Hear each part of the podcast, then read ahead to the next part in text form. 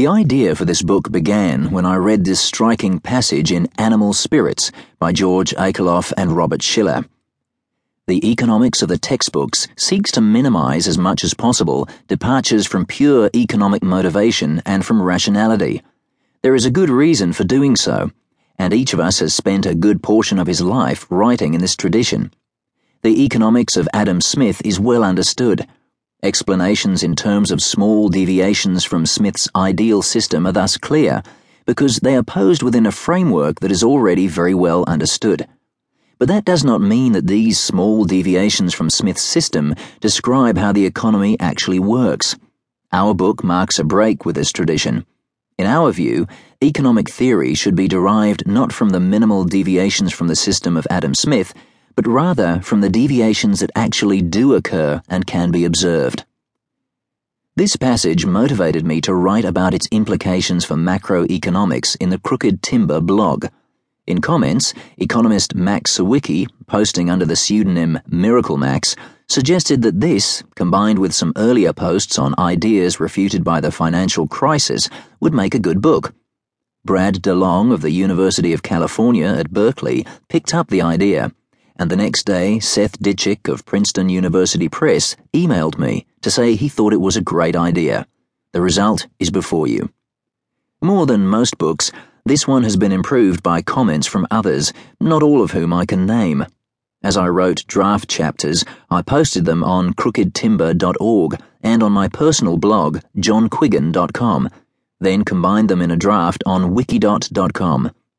I asked for comments and received in total several thousand from well over a hundred different commenters, most of them pseudonymous. I can't thank all those who commented, but I would like to mention Alice, Bert, Bianca Steele, Martin Bento, Kevin Donoghue, Kenny Easwaran, John Emerson, Freelander, Jim Harrison, Joe B., P.M. Lawrence, Terje Peterson, Donald Oates, Andrew Reynolds, Smiths, John Street, Uncle Milton, Robert Waldman, Tim Worstall, and Zamfir.